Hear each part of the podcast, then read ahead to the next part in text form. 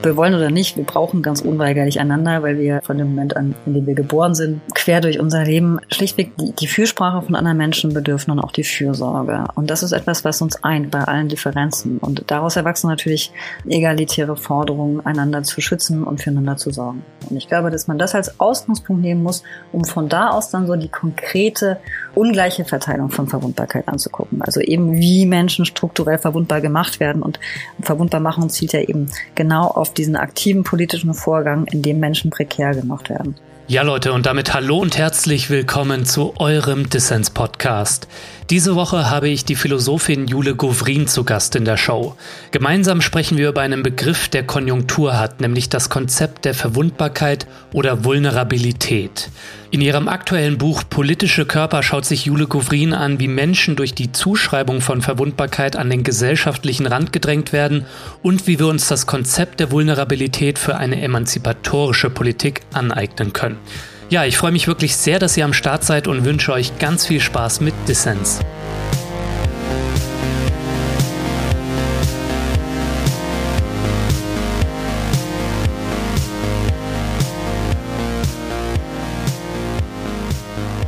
Jule, schön, dass du beim Dissens-Podcast dabei bist. Ich freue mich auch, heute hier zu sein. Ja, wir sind zusammengekommen, Jule, um über Verwundbarkeit und ihre politischen Implikationen zu sprechen. Wie verletzlich und abhängig wir als Menschen von anderen Menschen sind, das verdrängen wir ja gerne im Alltag. Jule, du machst diese geteilte Verwundbarkeit dagegen zum Ausgangspunkt eines Denkens radikaler Gleichheit und Freiheit. Warum ist Verwundbarkeit oder Verletzlichkeit so zentral für dich?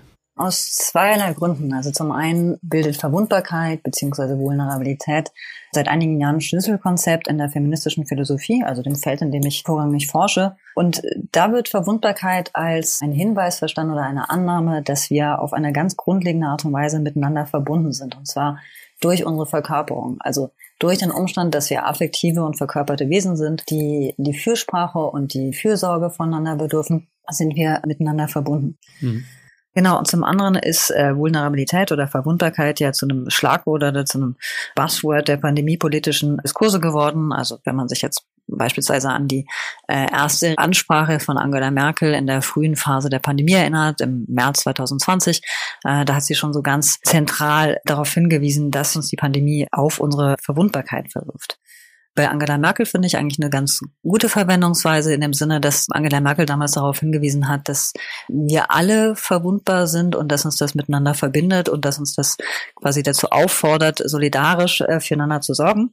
Man kann aber allgemein gesprochen sehen, dass in diesen pandemiepolitischen Diskursen Vulnerabilität in recht problematischer Weise verwendet wird, nämlich ganz oft in der Rede über den sogenannten Schutz der Vulnerablen, mhm. in dem Vulnerable gewissermaßen immer als, als Randgruppe, als die anderen der Gesellschaft ausgemacht werden, um ganz oft solidarische Schutzmaßnahmen aufzukündigen, wie wir das in den letzten Monaten erlebt haben. Und abgesehen davon, dass halt Vulnerabilität so ein Pandemievokabular wurde von Seiten der Politik, hat natürlich die Pandemie auch ganz konkret deutlich gezeigt, dass äh, Verwundbarkeit etwas ist, was gesellschaftlich und politisch und ökonomisch gesehen ungleich verteilt wird. Also mhm. wir haben auf der einen Seite ähm, diese grundlegende Verwundbarkeit, die uns verbindet und die zu Forderungen, egalitären Forderungen von Schutz und Solidarität führt. Wenn man sich aber quasi konkret die gegebenen Verhältnisse anguckt, dann sieht man, dass die einen Menschen quasi verwundbarer gemacht werden als die anderen, was ich als strukturelle Verwundbarmachung bezeichnen würde, um auf diese ungleiche Verteilung von Verwundbarkeit hinzuweisen. Diese beiden Linien, also quasi das feministisch-philosophische Schlüsselkonzept der Verwundbarkeit, aber eben auch der politische Umgang mit Verwundbarkeit auf der anderen Seite, das waren so die, die großen Linien, die mich irgendwie zum Schreiben gebracht haben. Ja, wir wollen, Jule, im Verlauf des Gesprächs noch deine Ideen zur Vulnerabilität vertiefen, zum Beispiel, wie die Rede von Verwundbarkeit genutzt wird, um bestehende Ungleichheiten zu verfestigen und wie wir das Konzept für ein solidarisches Miteinander nutzen können. Aber weil du gerade Angela Merkel erwähnt hast und dass sie so ein cooles Verständnis von Verwundbarkeit in der Corona-Krise gezeigt hat, das wird jetzt vielleicht mit Blick auf die Partei und die Politiken, die sie als Bundeskanzlerin vertreten hat, sicher einige unserer ZuhörerInnen erstaunen. Ist Merkel eine versteckte Feministin, Jule? Sie hat sich ja eigentlich immer verweigert, sich so zu nennen und vielleicht war das auch wahrhaftiger. Ich, finde es ehrlich gesagt schade, wobei, wobei es gab eine späte Pressekonferenz, ich glaube sogar der letzte Pressekonferenz, wo sie irgendwie quasi in ihrer achselzuckenden Art, die sie nun einmal hat, irgendwie äh, so etwas rausgehauen hat, wie, ach naja, gut, dann nennen sie mich halt Feministin, wenn sie wollen. genau, das sind ja irgendwie so die kleinen, schönen Momente von Merkel, wo ich finde auch, wo, wo ein Teil ihrer Persönlichkeit ausscheint, den, den ich äh, politisch irgendwie äh, mich durchaus sympathisiere. Ja. Ähm, jetzt mal ganz grundlegend zu den Pandemiepolitiken, irgendwie, die in Deutschland gefahren wurde unter ihrer Regierung nee, da hätte sehr, sehr vieles sehr, sehr anders ablaufen sollen. Und ich würde nicht sagen, dass quasi sich die konkreten Pandemiepolitiken an der geteilten Verwundbarkeit ausgerichtet haben. Ganz im Gegenteil. Sie hat einfach Ungleichheiten vertieft. Sie hat strukturelle Verwundbarmachung vertieft und so weiter und so fort. Hm. Und dennoch finde ich Merkels erste Ansprache während der Pandemie wirklich ganz interessant, weil sie da absolut stichhaltiges Verständnis von Verwundbarkeit vertritt, dem ich mich philosophisch und politisch anschließen kann, weil sie eben sagt, wir sind alle vulnerabel, der Virus zeigt das und das fordert uns auf, zusammen zu handeln und einander zu schützen. Und da haben wir im Grunde all die Aspekte, die ich versucht habe anzusprechen in Bezug auf Verwundbarkeit. Wir haben das geteilte, allgemeiner Grundzustand, der uns verbindet. Und vor allem haben wir auch den Aspekt, dass Verwundbarkeit eben nicht zu Ohnmacht und Passivität verleitet, sondern ganz im Gegenteil, dass die geteilte Verwundbarkeit dazu führt, dass wir solidarisch gemeinsam handeln sollen. Und das fand ich schon eine außerordentliche Aussage. Mhm. Also man könnte eher sagen, dass es eine erstaunliche Kluft war zwischen diesem äh, wirklich stichhaltigen Verwundbarkeitsverständnis und den konkreten Pandemiepolitiken ihrer Regierung. Ja, das sind dann auf jeden Fall die Ambivalenzen einer Angela Merkel und die haben sich ja nicht nur in der Pandemie gezeigt, sondern auch ganz allgemein, zum Beispiel in ihrem Politikstil, der ganz anders als männlich breitbeinig war. Aber mit Blick auf die Pandemie kontrastierst du Merkel mit drei Männern in deinem Buch, die auch über Vulnerabilität gesprochen haben. Frank-Walter Steinmeier, Wolfgang Schäuble und Boris Palmer. Bei Steinmeier hat das Sprechen über Vulnerabilität eher was Paternalistisches und bei den anderen beiden geht es schon so in die Richtung, man kann ja nicht alle schützen. Ja, genau. Man könnte sagen, dass bei Steinmeier so ein bisschen so die, die, die sanfte Form der Vulnerabilitätsrhetorik zutage tritt. Also diese Rede, in der quasi gesprochen hat, dass wir die Vulnerablen am, und die Armen am Rande der Gesellschaft schützen müssen. Das ist natürlich genau diese paternalistische Rede, die äh, quasi die eigene Sprechposition als äh, normal und stark und unverwundbar markiert und sich so gewissermaßen herabbeugt zu den vermeintlich Vulnerablen. Ähm, das ist ja genau die, die paternalistische Rhetorik, die ich sehr fragwürdig finde. Mhm. Und die quasi schrille Fassung dessen findet sich ja dann bei Palmer und Schäuble, die ja einfach quasi schlichtweg gefordert haben oder gesagt haben, dass man quasi jetzt hier nicht alle Menschen schützen kann. Und da tritt dann wieder diese sozialdarwinistische Opferlogik des Kapitals zutage. Ne? Also quasi die Schwachen sollen für das Überleben des Marktes geopfert werden. Mhm. Und das ist äh, eine sozialdarwinistische Rhetorik, die sich bei den beiden sehr deutlich zeigt, die sich aber in ihren Zügen während der ganzen Pandemiepolitik immer wieder geäußert hat. Also einerseits in Form der stillen Triage, in Verweigerung von Behandlungen von älteren Menschen, in der Isolierung von Menschen in Einrichtungen und so weiter und so fort. Ja, in der Pandemie zeigt sich definitiv die Missachtung bis hin zur Verachtung von verwundbaren Gruppen. Aber auch die Beachtung von vulnerablen Gruppen muss ja nicht automatisch zu einer Achtung ihrer Interessen führen. Wo hast du das vielleicht beobachtet, Jule, dass die Rede vom Schutz der Vulnerablen dazu führt, dass Menschen aus der Mitte der Gesellschaft verdrängt werden? Also jetzt gerade in Bezug auf die Schutzmaßnahmen der letzten Monate. Also da wird dann davon geredet, dass quasi Einrichtungen, gewisse Einrichtungen, Wohneinrichtungen äh, besonders geschützt werden sollen, während man aber den Gesamtschutz in der Bevölkerung aufkündigt, also wie so basale Schutzmaßnahmen wie das Maskentragen. Da wird dann suggeriert, dass quasi die sogenannten Vulnerablen würden alleine isoliert in Einrichtungen leben, als wären es nicht Menschen, die sich durch die Straßen bewegen, die in Supermärkten einkaufen, die mit ihren Freundinnen in WGs wohnen, die mit ihren Familien wohnen, die Arbeitsplätze haben, kurzum, die sich genauso in öffentlichen Räumen bewegen. Hm. Das heißt, da wird in gewissermaßen paternalistisch vermeintlicher besonderer Schutz versprochen, aber gleichermaßen wird der grundlegende solidarische Schutz aufgekündigt. Und das ist natürlich eine der wirklich schwierigen Verwendungsweisen des Vulnerabilitätsbegriffs.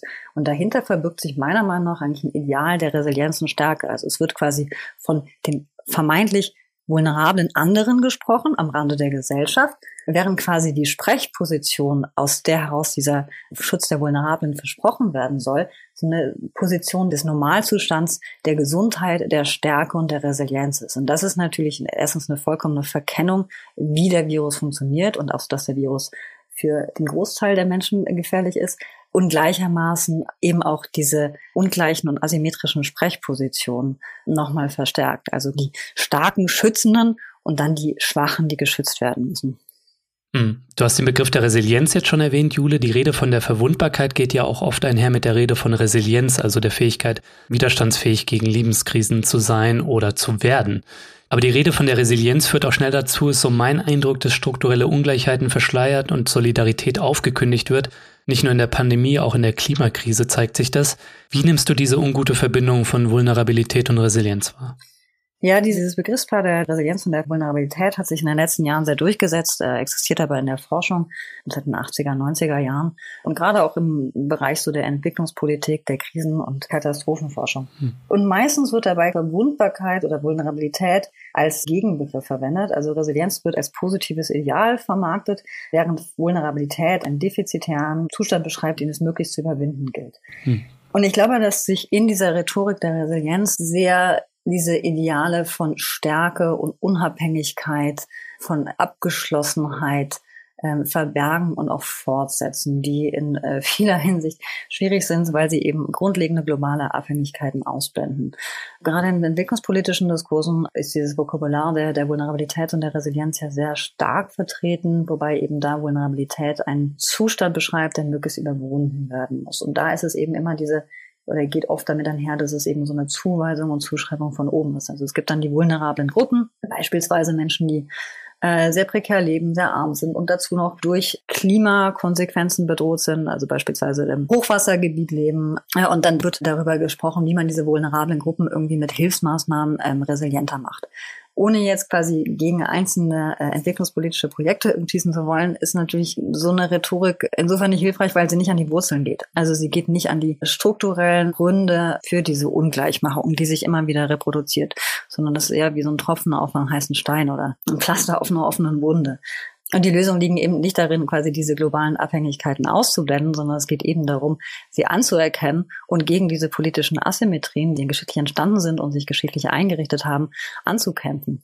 Ja, auf jeden Fall. Gegenüber Ideen von Hilfe und Charity müssen wir kritisch bleiben und den Fokus weg von Resilienz auf globale soziale Rechte legen und da gibt es ja auch Organisationen der Entwicklungszusammenarbeit, die genau das machen, wie zum Beispiel Medico International. Und wenn wir da auf die Pandemie schauen, dann haben die auch maßgeblich die Forderung nach einer Freigabe der Impfpatente, nach globalen Gesundheitsrechten in den Vordergrund gerückt ist auch in der Tat eines der Beispiele, mit dem ich mich auseinandersetze. Ähm, also als positives Beispiel für eine Solidarität, die eben eine unbedingte Solidarität ist und nicht aus so einer äh, eurozentrischen äh, Mitleidsgeste von oben gewährt wird. Mhm. Das ist mir ganz wichtig, ähm, weil ja gerade auch diese Hilfe gegenüber den Vulnerablen ja auch genau diese asymmetrischen Sprecherpositionen weiter fortschreibt und gewissermaßen zementiert. Also auf der einen Seite quasi die Hilfestiftenden, die helfenden EuropäerInnen oder US-AmerikanerInnen äh, und auf der anderen Seite die vermeintlich Schwachen, denen geholfen werden muss. Denn dadurch werden ja auch Stimmen ausgeblendet oder unhörbar gemacht, ähm, weil nämlich die Perspektive oder die Alternativen oder anderen Perspektiven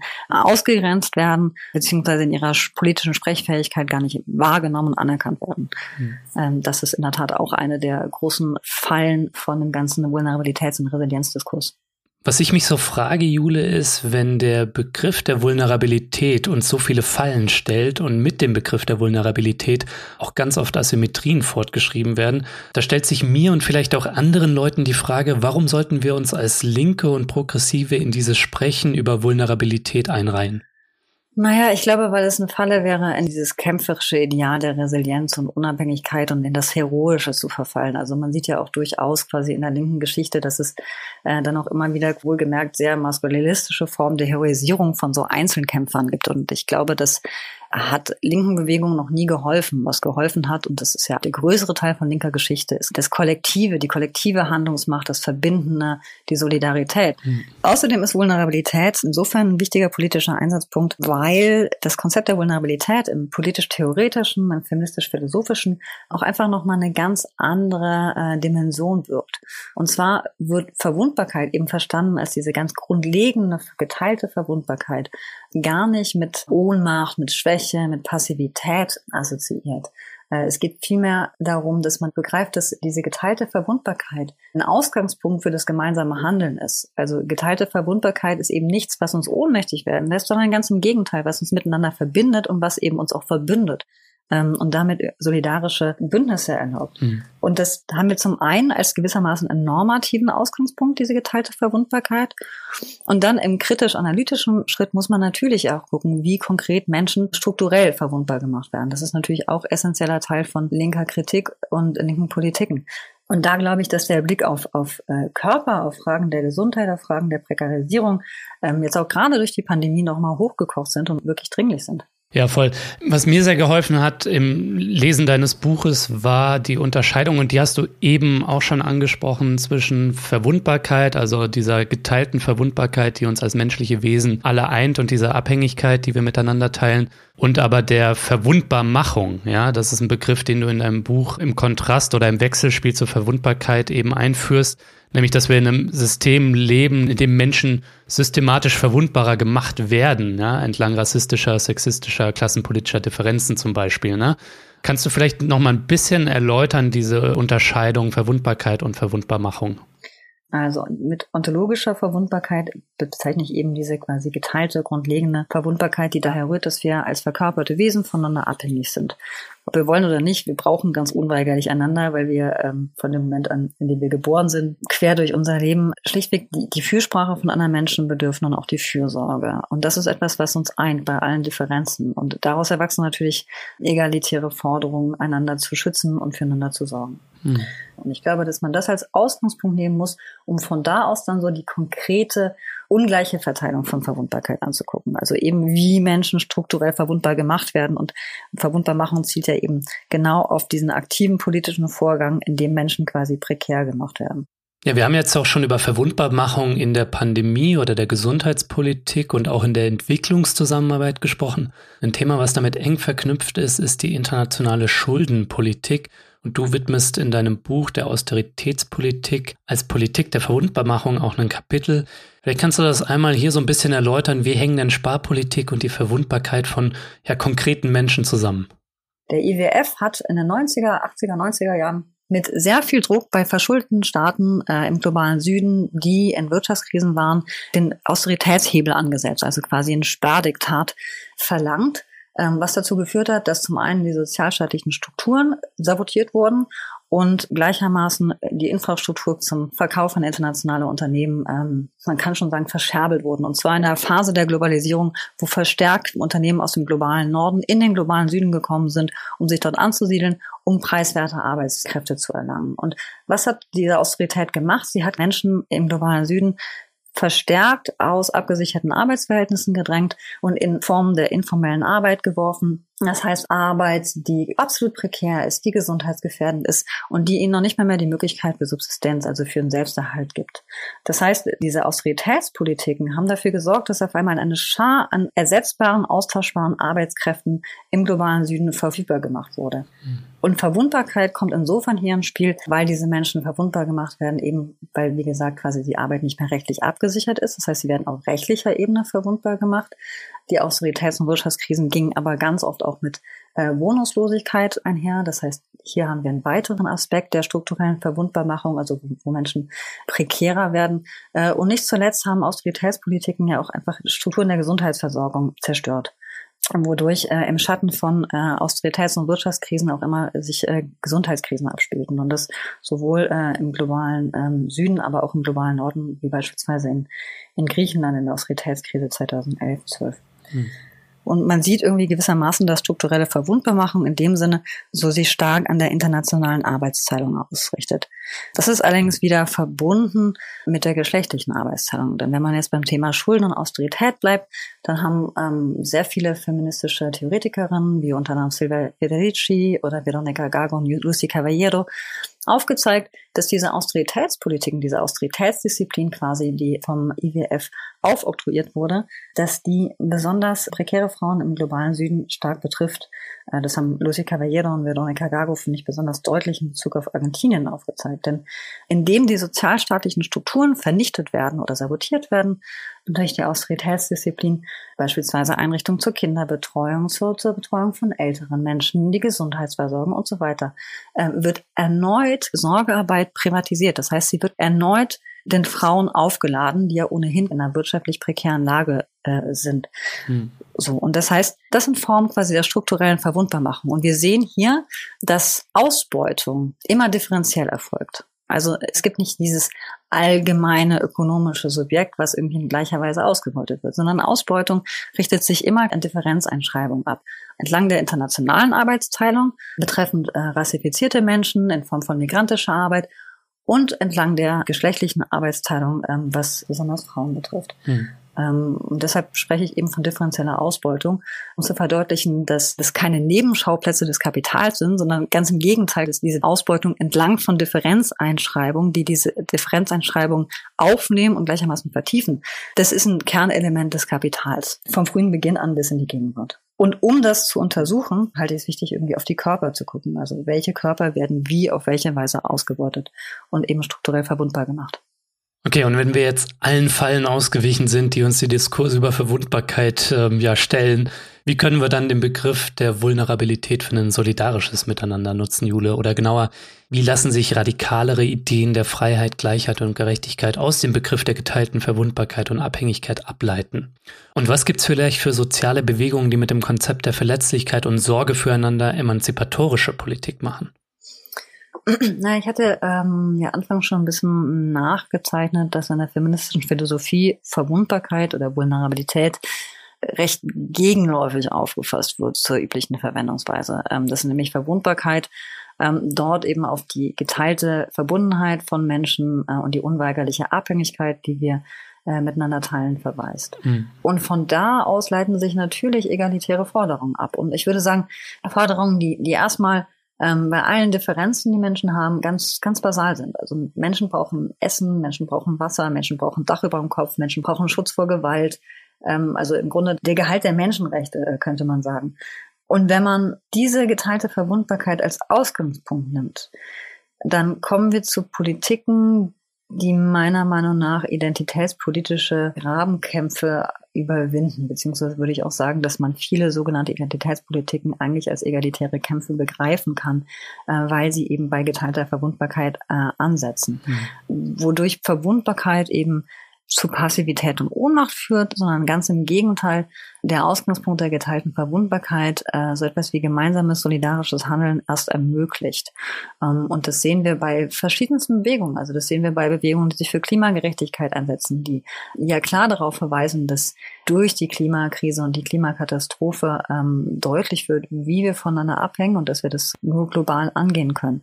Das trifft genauso auf Black Lives Matters zu oder Proteste von Geflüchteten, die auf verschiedene Weise auf rassistische Nekropolitiken aufmerksam machen. Also wie Menschen durch diese Politiken des rassistischen Sterbenlassens strukturell verwundbar und ungleich gemacht werden. Also sei es durch äh, rassistische Polizeikontrollen, ähm, sei es durch Grenzmaßnahmen oder das Grenzregime der EU. Oder aber auch feministische Proteste wie äh, Ni una menos, also nicht einer mehr, die sich gegen Feminizide wendet, also gegen die äh, geschlechterbasierte Gewalt äh, gegenüber Frauen äh, und auch queere Menschen. Und das sind alles Bewegungen, die auf ihre partikulare Weise die geteilte Verwundbarkeit als Ausgangspunkt nehmen, um Formen der strukturellen Verwundbarmachung zu kritisieren und dagegen anzuwirken, und zwar auch konkret damit anwirken, indem sie alternative solidarische Beziehungsweisen aufführen. Mhm. Und das ermöglicht auch andere Praktiken der Solidarität, die den Fokus sehr, sehr stark auf Sorge legen. Ähm, also Beispielsweise hat Vanessa Thompson sehr, sehr deutlich aufgezeigt, dass bei Black Lives Matters äh, gerade während der Pandemie der gegenseitige ähm, Schutz vor dem Virus extrem wichtig war. Also da wurden quasi alternative Schutzmaßnahmen äh, aufgebaut, wie Tracking-Systeme. Es wurde immer wieder quasi von Seiten der OrganisatorInnen äh, und der Protestierenden sehr viel Wert auf Masken tragen und so weiter gelegt. Also einander in der Vulnerabilität anzuerkennen und äh, Sorge füreinander zu tragen, wird ein ganz zentraler Punkt. Auch stark bei Niona Menos, wo ganz deutlich äh, Sorge anders organisiert wird, wo Sorgearbeit in Form von kommunalen Küchen, in Form von kommunalen Kinderbetreuung ins Zentrum des Gemeinwesens gestellt wird und damit aus dem Privaten herausgeholt wird. Diese ganzen solidarischen Sorgepraktiken wenden sich eben gegen die strukturelle Verwundbarmachung und sie verweisen eben oder sie gehen von dieser äh, geteilten Verwundbarkeit aus, ähm, die uns miteinander verbindet. Und zwar auch in dem Sinne, dass da eben nicht heroische Einzelkämpfer in den Vordergrund gespielt werden, sondern immer das Kollektive, das Solidarische im Vordergrund steht.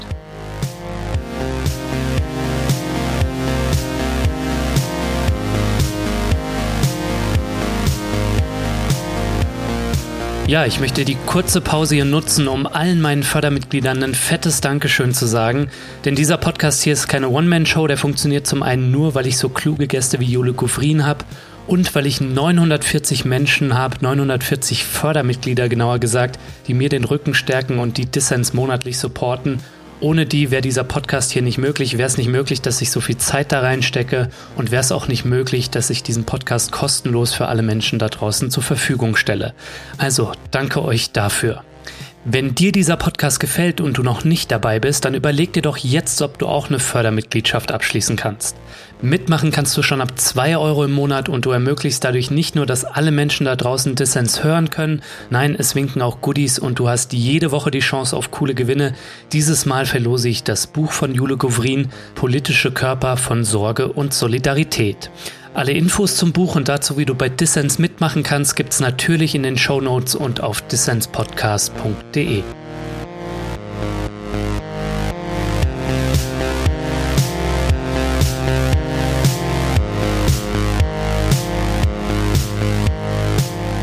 Du hörst den Dissens Podcast. Zu Gast ist die Philosophin und Feministin Jule Govrin. Ich würde gerne im zweiten Teil unseres Gesprächs, Jule, ein bisschen detaillierter auf die Dimension von Körpern in der Politik eingehen, denn damit befasst du dich viel als Philosophin. Ähm, zum Beispiel mit der Frage, welche Vorstellung von Körpern und Individuum hat denn das liberale Denken und wie können wir das aus solidarischer Sicht dekonstruieren und kritisieren? Dein Buch heißt ja auch politische Körper von Sorge und Solidarität. Und Politik von den Körpern her zu denken, das ist ja für viele, die uns hier zuhören, vielleicht etwas Neues. Also kannst du vielleicht mal ein bisschen kurz und knapp erläutern, wo das herkommt, diese forschungskörpertheoretische Forschungsrichtung, die Beschäftigung mit Körperpolitiken, also wie Körper politisch werden und zum Gegenstand von Politik gemacht werden.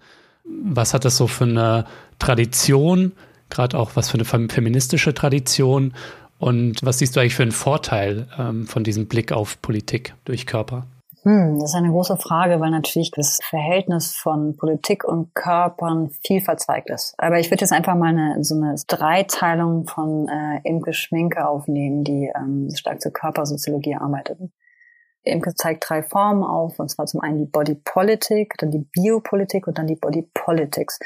Und die Body Politik ähm, war besonders äh, im, im europäischen Mittelalter zentral. Also quasi die Idee des Körper als Metaphern für Macht dienen. Also wenn man Beispiel sieht, wie Körper des Souveräns, des Königs ähm, durch äh, Architektur, durch Kleidung, durch Malerei, also ähm, quasi überhöht würde, in symbolischer Macht zugesprochen wurde. Das ist die Bodypolitik, wo ähm, Körper, also äh, die mit Macht besetzt sind, ähm, metaphorisch überhöht werden. Mhm. Ähm, das ist so eine Linie, ähm, um das Verhältnis zwischen Körper und Politik zu beleuchten, also die, die Ebene der politischen Repräsentation. Dann die Biopolitik, das ist natürlich ein Begriff, den äh, Michel Foucault sehr stark gemacht hat, also die zeigt, wie die Lenkung von Seiten der Regierung also feinstofflich in den Körper eingreift, um sie auszubeuten, um sie zu steuern und zu optimieren. Mhm. Und dann eben der dritte Begriff, äh, die Body Politics, was sich Begriff der Body Politik anlehnt, aber halt ins Plural setzt. Und die Body Politics sind äh, die feministischen Körperpolitiken, die seit den 70er Jahren existieren.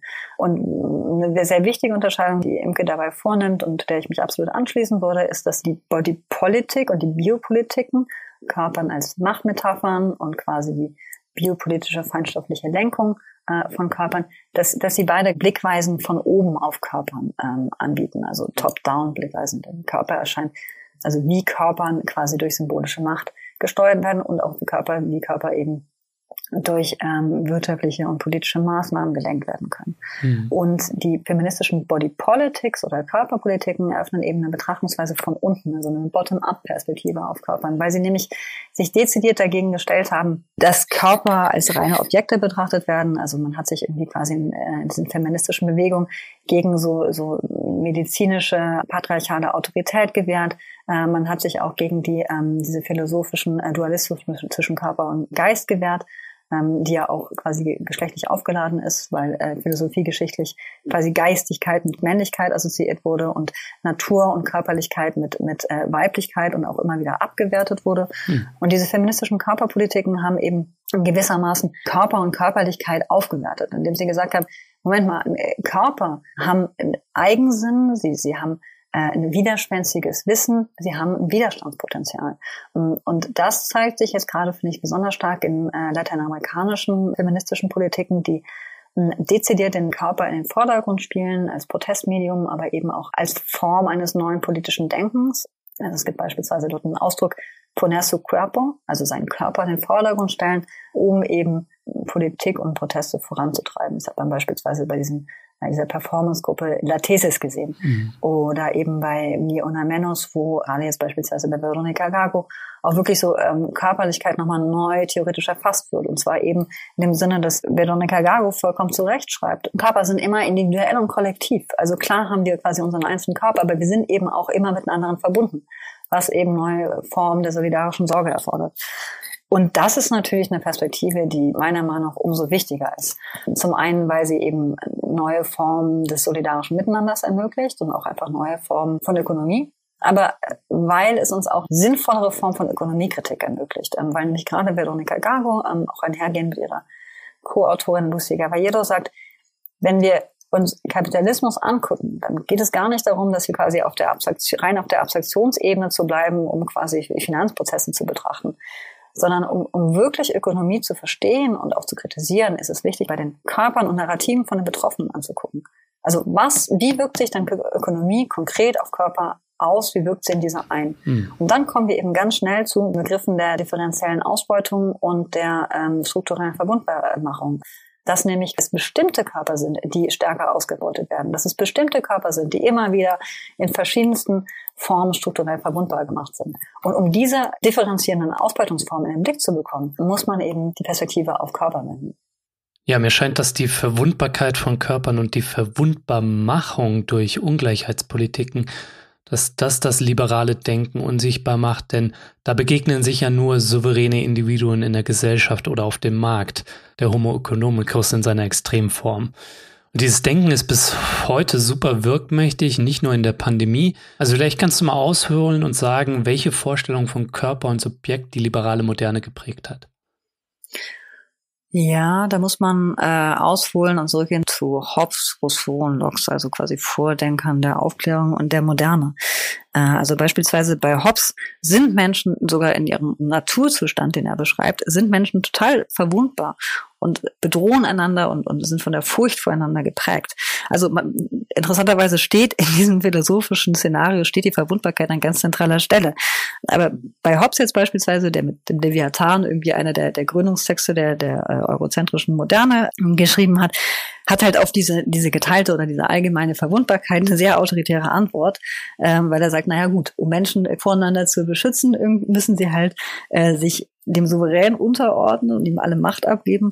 Und vor allen Dingen muss das durch Eigentumsrecht müssen sie voneinander abgegrenzt und voneinander gesichert werden. Mhm.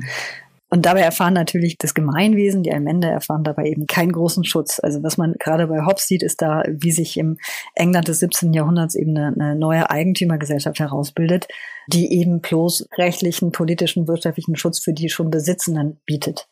So, das, während die Besitzlosen weiter enteignet werden, weil eben das Gemeinwesen enteignet wird. Im Anschluss daran hat Locke dieses sehr wichtige, für die Moderne sehr wichtige These eingebracht, dass Gleichheit und Freiheit dadurch ermöglicht wird, dass Menschen quasi ein Selbsteigentum an ihrem Körper haben. Also das, was man heutzutage körperliche Selbstbestimmung nennt.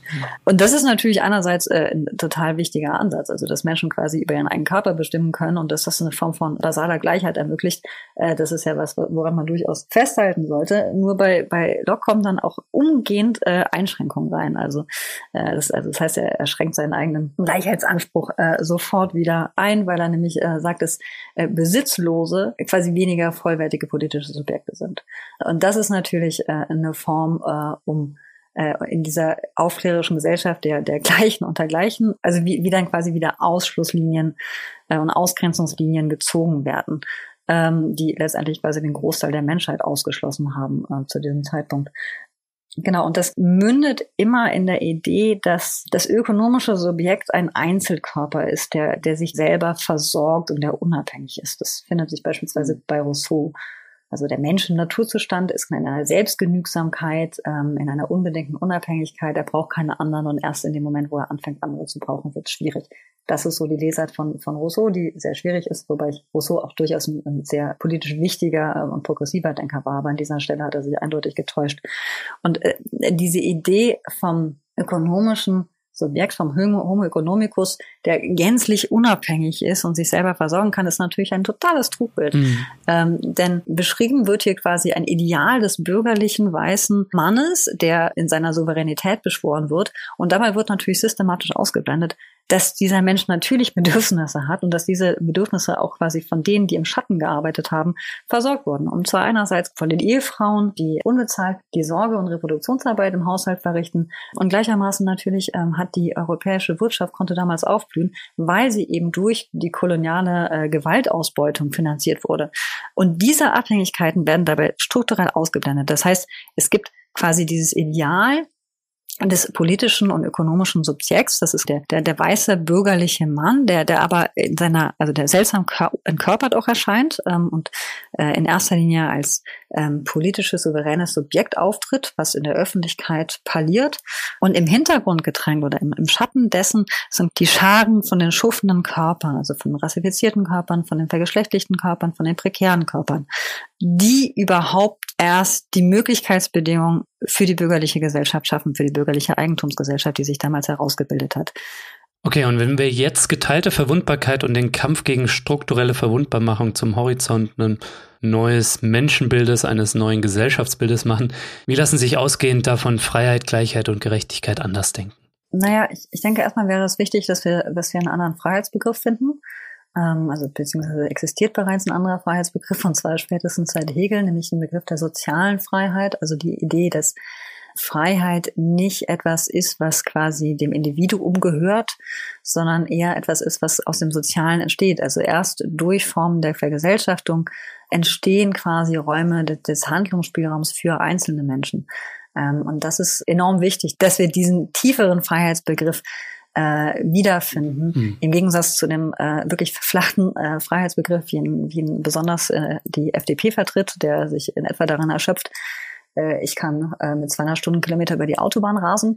Äh, und das ist natürlich ein absurder Freiheitsbegriff, der gerade pandemiepolitisch überhaupt nicht greift, weil beispielsweise die Freiheit, keine Maske zu tragen, kann keine individuelle Freiheit sein, weil die Luft, in der die, die Aerosole quasi zirkulieren, eben eine geteilte Luft ist. Mhm. So, das heißt, wir müssen da einerseits quasi zu einem Verständnis von Freiheit zurück, was, was Freiheit als soziale Freiheit begreift. Und ähm, in Bezug auf Gleichheit ist es mir halt eben wichtig, Gleichheit nicht als etwas zu begreifen, was von oben gewährt werden kann, was äh, nicht von oben versprochen oder verweigert wird in Form von Regierungsprogrammen, sondern dass Gleichheit etwas ist, was wir herstellen in sozialen Praktiken, in solidarischen Beziehungsweisen. Und das bedeutet auch, dass Gleichheit kein fernes Ideal ist und es ist auch irgendwie kein absoluter Status, sondern es ist etwas, was immer wieder errungen und hergestellt wird. Mhm. Also beispielsweise, wenn wir ja, uns verschiedene Protestbewegungen angucken, die sich zum Beispiel für bestimmte kategorale Gruppen einsetzen. Sagen wir mal solidarische Gesundheitskollektive, ja, die Geflüchteten, die keine Papiere haben und illegalisiert sind, Gesundheitsversorgung anbieten. Dann könnte man zwar einerseits sagen, okay, das sind doch irgendwie quasi partikulare Politiken, weil es sich an eine Gruppe richtet.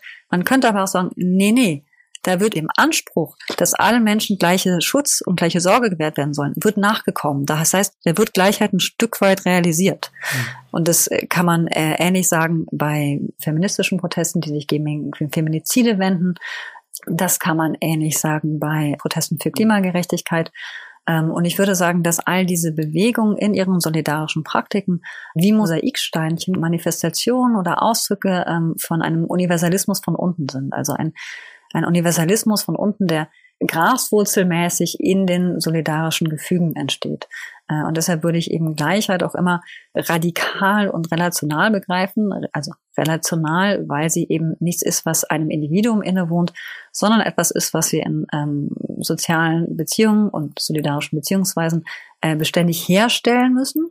Und ich würde äh, eben Gleichheit graswurzelmäßig betrachten wollen, also in so einer Perspektive von unten nach oben. Mhm. Und ich glaube, davon können wir sehr viel lernen. Also wir müssen Gleichheit quasi nicht in einer fernen Zukunft, einer idealen Gesellschaft suchen, sondern wir können konkret gucken, wie wird denn Gleichheit irgendwie ein Stück weit hergestellt. Und da finde ich beispielsweise Niona Menos, also der, die feministische Streikbewegung, ein wirklich herausragendes Beispiel. Also weil sie es einfach schaffen zu sagen, Ungleichheit oder eine strukturelle Verwundbarmachung wird auch hergestellt oder wird dadurch erzeugt, dass eben Sorgearbeit ungleich verteilt wird. Und was machen wir? Wir holen sie raus aus dem Privaten. Wir holen die Kochtöpfe auf die Straßen so. Wir, wir, die Sorge um alle sollte im Zentrum von gesellschaftlicher Organisation stehen. Und das sind Ansätze, die meiner Meinung nach für, sagen wir mal, die globalen Gesellschaft der Zukunft und angesichts der, der kommenden Krisen absolut wichtig sind. Und wir können davon lernen. Das sind, das sind bereits bestehende egalitäre Praktiken und Körperpolitiken, von denen wir unglaublich viel lernen können, um uns anders zu organisieren, jenseits quasi von der kapitalistischen Verwertung von Körpern. Ja, ich finde es auch spannend. Du hast eben schon die identitätspolitische Dimension angesprochen und da kommt ja oft der Vorwurf irgendwie, es sind so für partikulare Interessen und es wird so, dass wir das Gemeinsame, das Soziale vergessen. Dabei scheint da ja gerade bei Black Lives Matter, den geflüchteten Protesten, die du erwähnt hast, oder auch den feministischen Streikbewegungen, eben dieser universalistische Anspruch durch, ja. dass eben das uneingelöste Versprechen irgendwie, dass alle gleich sind, dass das bekämpft wird. Das ist, glaube ich, missverstanden. Ja, ich glaube auch ein gezieltes Missverstehen, das leider auch funktioniert. Und wenn man jetzt gerade sich diese ganzen äh, Angriffe auf Identitätspolitiken ansieht oder auch die Gleichsetzung von rechten und linken Identitätspolitiken, das, der wird einfach übersehen, dass die markante Trennlinie zwischen rechten und linken Identitätspolitiken ist halt eben Gleichheit. Ganz einfach. Ja, auf jeden. Hätte mich auch interessiert, Jule, wie du da eigentlich den Backlash von Rechten und Reaktionären gegen feministische und antirassistische Körperpolitiken, den wir in den letzten Jahren erleben, wie du das wahrnimmst. Ähm, ja, das ist natürlich auch gerade in den äh, letzten Jahren nochmal wirklich deutlich äh, hervorgetreten. Also quasi in diesen Reden über Stärke und Resilienz, die ja ähm, auch total in antifeministische Agenda eingebunden ist. Also beispielsweise die Rede von dem Björn Höcke, ähm, der auffordert, irgendwie äh, deutsche Männer äh, müssten äh, ihre wehrhafte Männlichkeit wiederentdecken. Also da geht ja Sexismus und Rassismus irgendwie äh, stark miteinander einher oder ähm, beispielsweise eben an Donald Trump, der äh, sich zur Verkörperung von Resilienz versucht aufzuschwingen in seinen Formen der, der aggressiven Hypermaskulinität. Hm. Das, das sehen wir überall. Und ich meine, der, der Punkt ist halt auch, dass äh, diese rechten und reaktionären äh, Identitätspolitiken eben äh, nicht auf egalitäre und solidarische Zusammenschlüsse abzielen, sondern es geht ja um eine Verschließung und Verfestigung der Identität. Hm. Und ich würde aber auch sagen, dass, also dass man das vor dem Hintergrund verstehen muss, dass diese, diese autoritativen Tendenzen, die wir äh, gerade sehr deutlich erleben, äh, dass die eben in neoliberale Narrative und neoliberale Ordnungsmuster eingebettet sind. Also es gibt einen Autoritarismus, im neoliberalen und im kapitalistischen selber, was sich irgendwie in diesen reaktionären Extremen einfach nochmal deutlicher zeigt. Denn das Kapital ist darauf angelegt, dass Körper eben systematisch verwertet und veredeltet werden, und zwar bestimmte Körper. Hm. Und diese Ungleichmachung ist also darin eingebettet. Äh, wenn, wenn also quasi jemand wie Trump dann irgendwie Friedrich von Hayeks Konzept der negativen Freiheit irgendwie aufgreift und nochmal radikalisiert, dann ist das nicht von ungefähr. Das ist einfach quasi eine, eine gewissermaßen eine, eine Fortführung der, der autoritären und autoritativen Züge, die im Neoliberalismus selbst liegen. Hm. Bevor wir auf die Zielgerade abbiegen, Jule, hätte mich noch einen Aspekt interessiert. Im Neoliberalismus haben wir ja nicht nur eine Veranlagung fürs Autoritäre, was die Rechten dann radikalisieren. Wir haben ja auch mit Blick auf strukturelle Verwundbarkeiten eine neoliberale Aneignung von dem für dich so zentralen Begriff der Verwundbarkeit. Eine Aneignung, die zur Entsolidarisierung durch Individualisierung führt, könnte man sagen. Ich denke da an so Narrative von Self-Care und Softness, die gerade wirklich allgegenwärtig sind. Also nichts gegen Self-Care. Gerade Aktivistis äh, sollten sich auch mal in die Badewanne legen und entspannen, Logo. Aber wenn wir über Verwundbarkeit und Verletzlichkeit sprechen, da scheint mir häufig so ein sehr individualisierendes Sprechen über den Umgang mit eigener Verletzlichkeit vorzuherrschen. Und das ist, glaube ich, eine Falle, in die wir auch nicht tappen sollten, wenn wir den Begriff der Vulnerabilität für eine solidarische Politik in den Mittelpunkt stellen wollen. Wie siehst du das denn? Also ich glaube, dass Verbundbarkeit äh, gerade in, sagen wir mal, progressiveren Diskursen immer so sehr stark verbunden wird mit, uh, wir brauchen jetzt einfach einen sanfteren Umgangston, wir brauchen irgendwie eine Form von Radical Softness, wir brauchen irgendwie einen Fokus auf Selbstsorge. Und das ist überhaupt nicht das, was ich meine. Geteilte Verwundbarkeit verleugnet nicht, dass Menschen auch ihre Aggressionen untereinander haben oder dass es auch Reibereien und Spannungen zwischen Menschen gibt. Das ist total wichtig und wesentlich für das Soziale. Ähm, und ich glaube, dass diese ganze Rhetorik der Radical Softness und der Selbstsorge einen total individualistischen Zug hat. Mhm. Also das kreist sich dann wieder das Individuum, das sich um sich selber kümmert, was total entpolitisierend wirkt äh, und eben den Fokus weglenkt von unseren Beziehungsweisen und ganz konkret auch einfach die strukturelle Verwundermachung verschleiert. Weil natürlich auch eine Frage ist, wer kann denn überhaupt quasi sich der Selbstsorge hingeben und wer nicht. Wollte ich gerade sagen, ne? da muss man auch gewisse Privilegien und Voraussetzungen für haben. Genau. Und dann wird es auch schnell irgendwie zu so einem Habitus. Ne? Also wer redet besonders soft und äh, wer macht besonders viel Selfcare, das sind dann irgendwie Mittelschichts-, äh, Oberschichtsmenschen. Ne? Ja, genau. Und das ist einfach dieses, dieses immer wieder ständige um sich selber kreisen, was da einfach ein weiteres Mal fortgeschrieben wird. Also einfach nur noch mal eine Schleife mehr. Für mich bedeutet das Denken, also das philosophische Denken von geteilter Verwundbarkeit, eben nicht, dass wir quasi uns jetzt in so einem rein harmonisch sanften Tonfall verhalten, sondern äh, es bedeutet auch nicht zu tun, als gäbe es keine Spannung oder keine Aggression zwischen Menschen. Ich würde gerade sogar sagen, dass Solidarität, also unbedingte Solidarität, genau dieser Spannung und dieser Aushandlung bedarf. Es hat etwas, es braucht dieses knarzige, angespannte.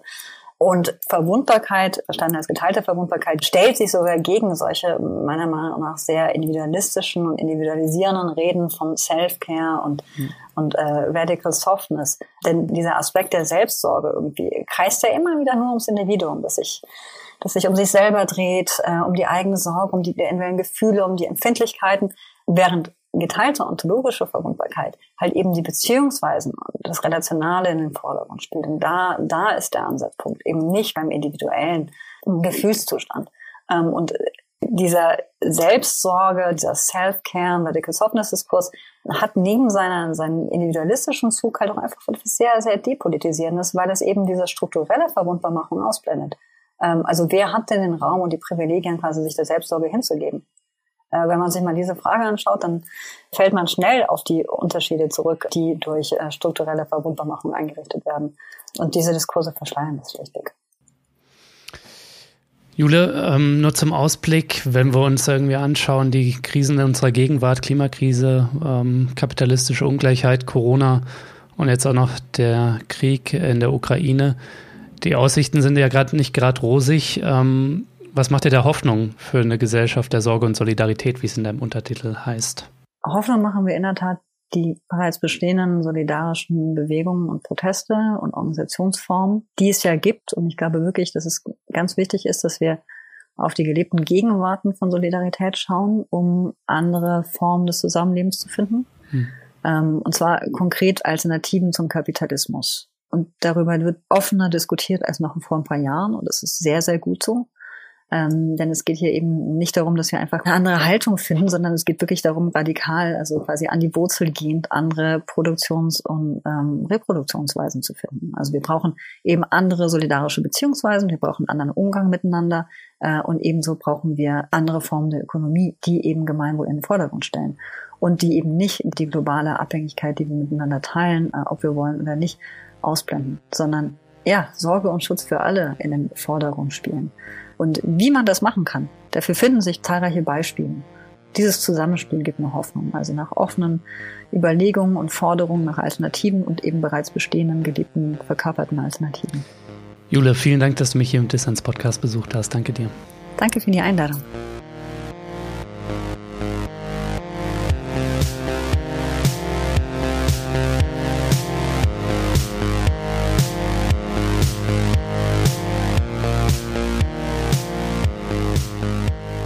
Ja, Leute, das war der Dissens Podcast für diese Woche. Schön, dass ihr alle dabei wart. Mein Gast war die Philosophin Jule Govrin. Wenn ihr euch für sie oder ihr Buch Politische Körper interessiert, dann schaut mal in die Shownotes, da habe ich alle wichtigen Infos verlinkt. Und vergesst nicht, damit ich Dissens weiterhin für alle da draußen kostenlos machen kann, bin ich auf euren Support angewiesen.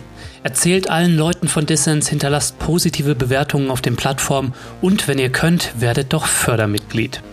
Alles klar, das war's dann auch von mir soweit. Bleibt nur noch zu sagen, danke fürs Zuhören und bis zum nächsten Mal.